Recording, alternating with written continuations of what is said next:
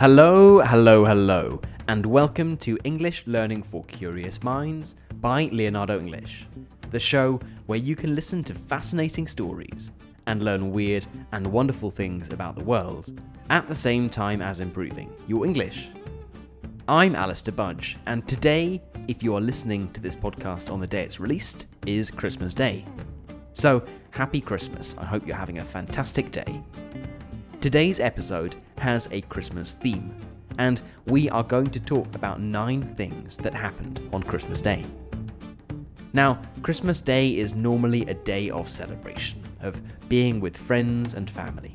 So you would be mistaken for thinking that not many notable things happened on this day. But there are quite a few interesting historical events that happened on this day. And in today's episode, you are going to learn about nine of them. Before we get right into that, though, let me quickly remind you that you can follow along to this episode with the subtitles, the transcript, and its key vocabulary, so you don't miss a word and build up your vocabulary as you go over on the website, which is leonardoenglish.com. If you're ready to make 2021 the year you really focus on improving your English, and you didn't find a Leonardo English gift card in your stocking this morning, then I definitely recommend checking out becoming a member. The place to go for that is leonardoenglish.com.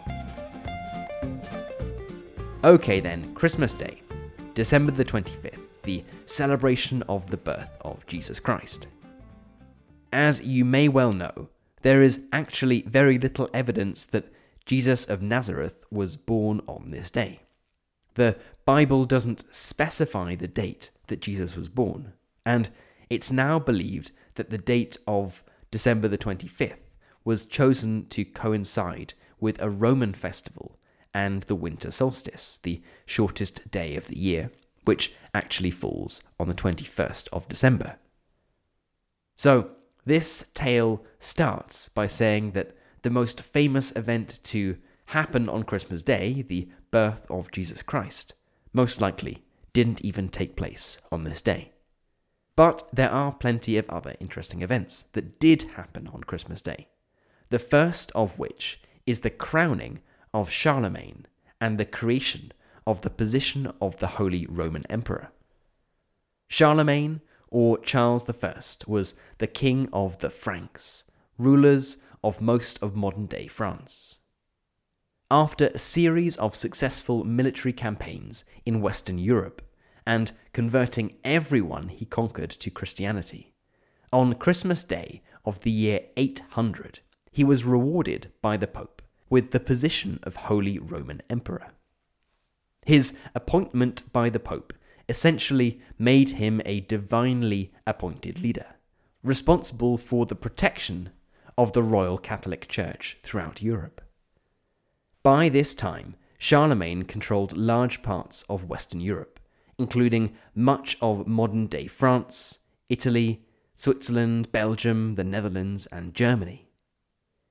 He has been called the Father of Europe and did a huge amount to unite a continent that hadn't been controlled by one power since the Romans. So, that was on Christmas Day 800, the height of Charlemagne's power. Our next event is one that is perhaps less important on a European scale, but is certainly very important in Britain. And that is the coronation of William the Conqueror, the Norman invader who set sail from northern France, landed in Britain on the 28th of September 1066, beat King Harold at the Battle of Hastings, and on the 25th of December 1066, was crowned King of England. This was almost a thousand years ago, but William the Conqueror has had a huge impact on Britain, doing things like imposing the feudal system, building large castles, reorganizing the church, and, of course, changing the language, introducing lots of Norman words with Latin origins to English, which was previously a predominantly Anglo Saxon language.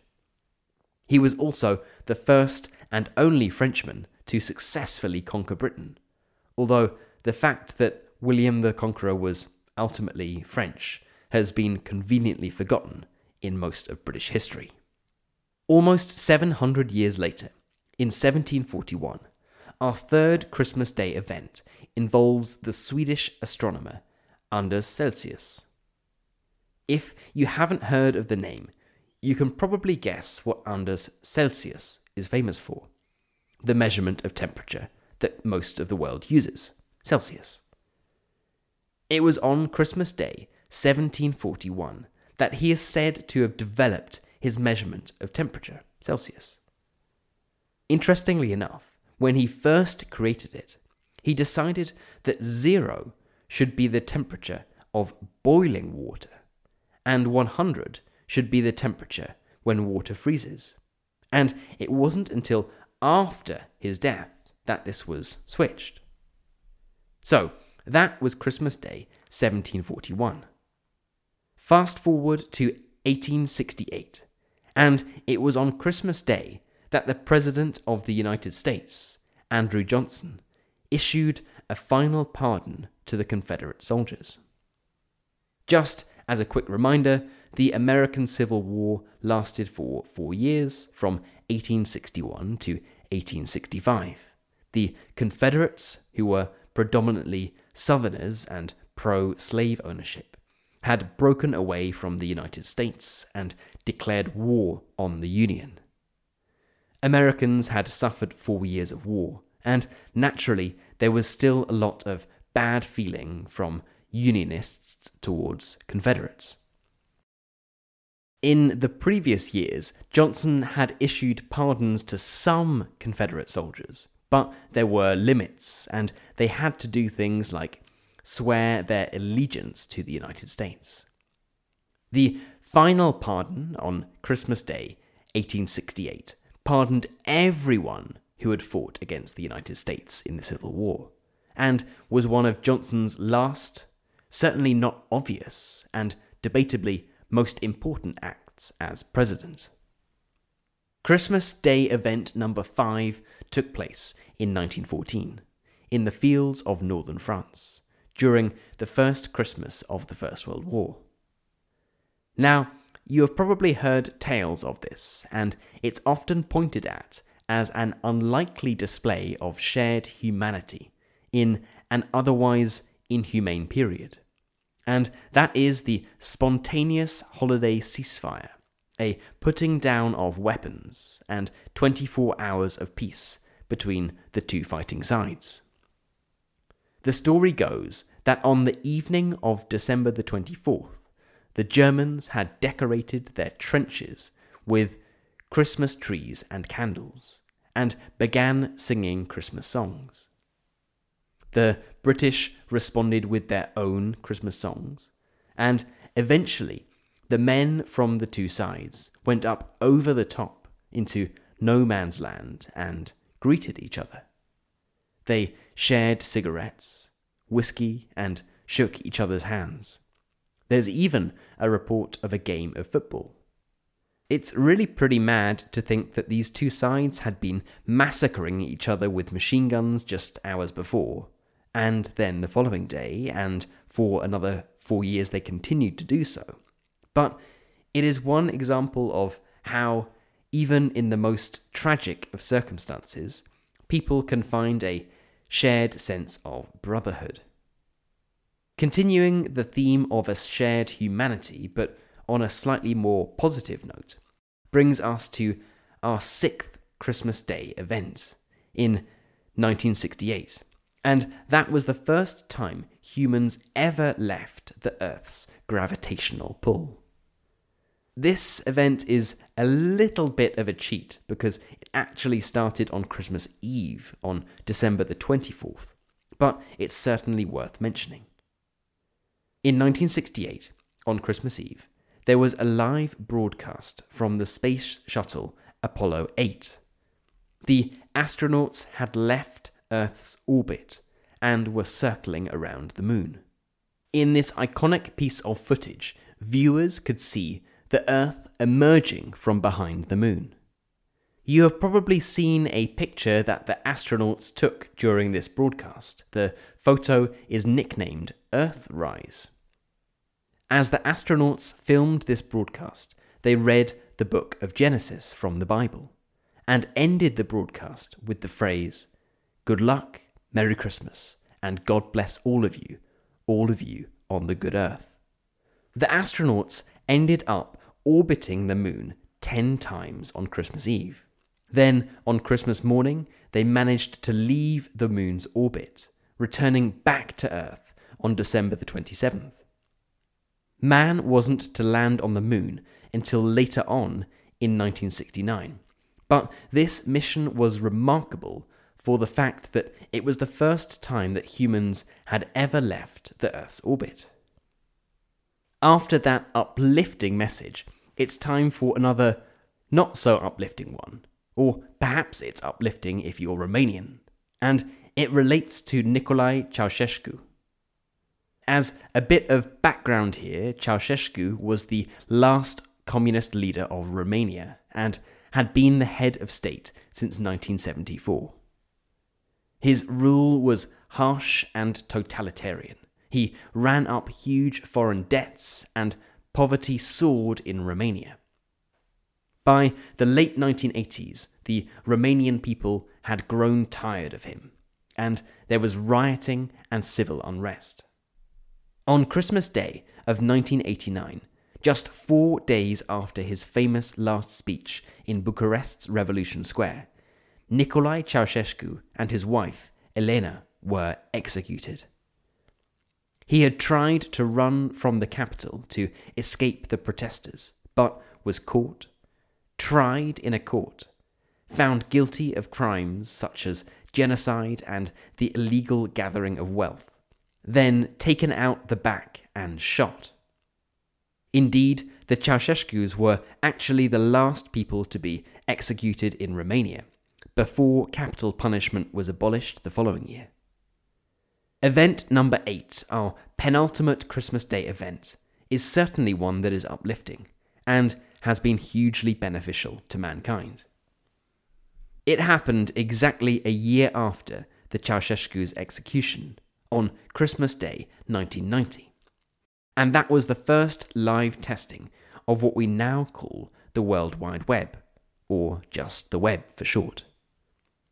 Now, you might think of the World Wide Web as the same as the Internet, but they aren't exactly the same thing. The Internet is the system of computers all over the world that are connected together, and the World Wide Web is the system by which you can access files and pages on the Internet. The World Wide Web runs on the Internet, but the Internet had existed for 20 years before it. As you may know, the web was developed at CERN to share information between scientists. But it was on Christmas Day in 1990 that there was the first functional communication between a web browser, the software you use to browse the web, and an internet server. This may not have seemed like such a huge deal at the time, but it has probably had the largest impact on mine and your day to day lives of any of the other events we've talked about today. Without it, you wouldn't be listening to me now. So, thanks to Tim Berners Lee, its inventor. That really was a great Christmas present to us all. And our final Christmas event again goes back to the theme of the collapse of the Soviet Union two years after Ceausescu was thrown out of power and executed. On Christmas Day 1991, Mikhail Gorbachev met a similar fate, albeit significantly less dramatic. He only resigned. Again, just to recap, Gorbachev was the eighth and last leader of the Soviet Union.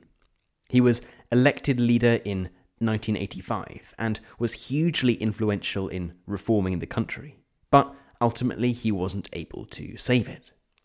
By 1991, the writing was on the wall for Gorbachev and the country he was ruler of. There were growing pro independence movements throughout the Soviet Union, and even a growing independence movement within Russia. And just to clarify, Russia, or the Russian Soviet Federative Socialist Republic, was the largest of the administrative units of the Soviet Union. Boris Yeltsin, who had been elected president of Russia earlier on that year, had declared that Russia, Belarus, and Ukraine were forming a new Commonwealth, and he was then joined by eight other Soviet republics. There was simply no way that the Soviet Union could continue to exist, and Gorbachev realized that he had run out of options to stay in power. In a televised address, Gorbachev resigned his position as president of the Soviet Union. The Soviet Union flag was lowered above the Kremlin for the last time and replaced by the Russian one. And with that, the Soviet Union was over. So that was Christmas Day, 1991. So we have whizzed through those nine Christmas Day events, each of which could probably have their own episode. But I hope it has at least given you a taste of a few things that happened on this day. At least now, if someone says to you, nothing important ever happens on Christmas Day, you can respond with, well, actually. Okay, then, that is it for today's episode. It's a little shorter than usual, but you probably have many other things to be doing on Christmas Day than listening to this podcast. So, if you are listening to this on Christmas Day, Merry Christmas. I hope you've had a good one. And if you're listening to this after Christmas, then I hope you too had a fantastic day. I'd also just very briefly like to thank my wife who reviewed this episode and told me to remove an anecdote about William the Conqueror's stomach exploding. So you will have to wait for a dedicated episode on William the Conqueror to hear all about that disgusting story. And as a final reminder, if you are looking to improve your English in a more interesting way, to join a community of curious minds from all over the world, to unlock the transcripts, the subtitles, and all of the key vocabulary, and you are ready to make 2021 the year you really push to improve your English, then I'd recommend checking out becoming a member of Leonardo English. The place to go for that is leonardoenglish.com. You've been listening to English Learning for Curious Minds by Leonardo English. I'm Alistair Budge. You stay safe, and I'll catch you in the next episode.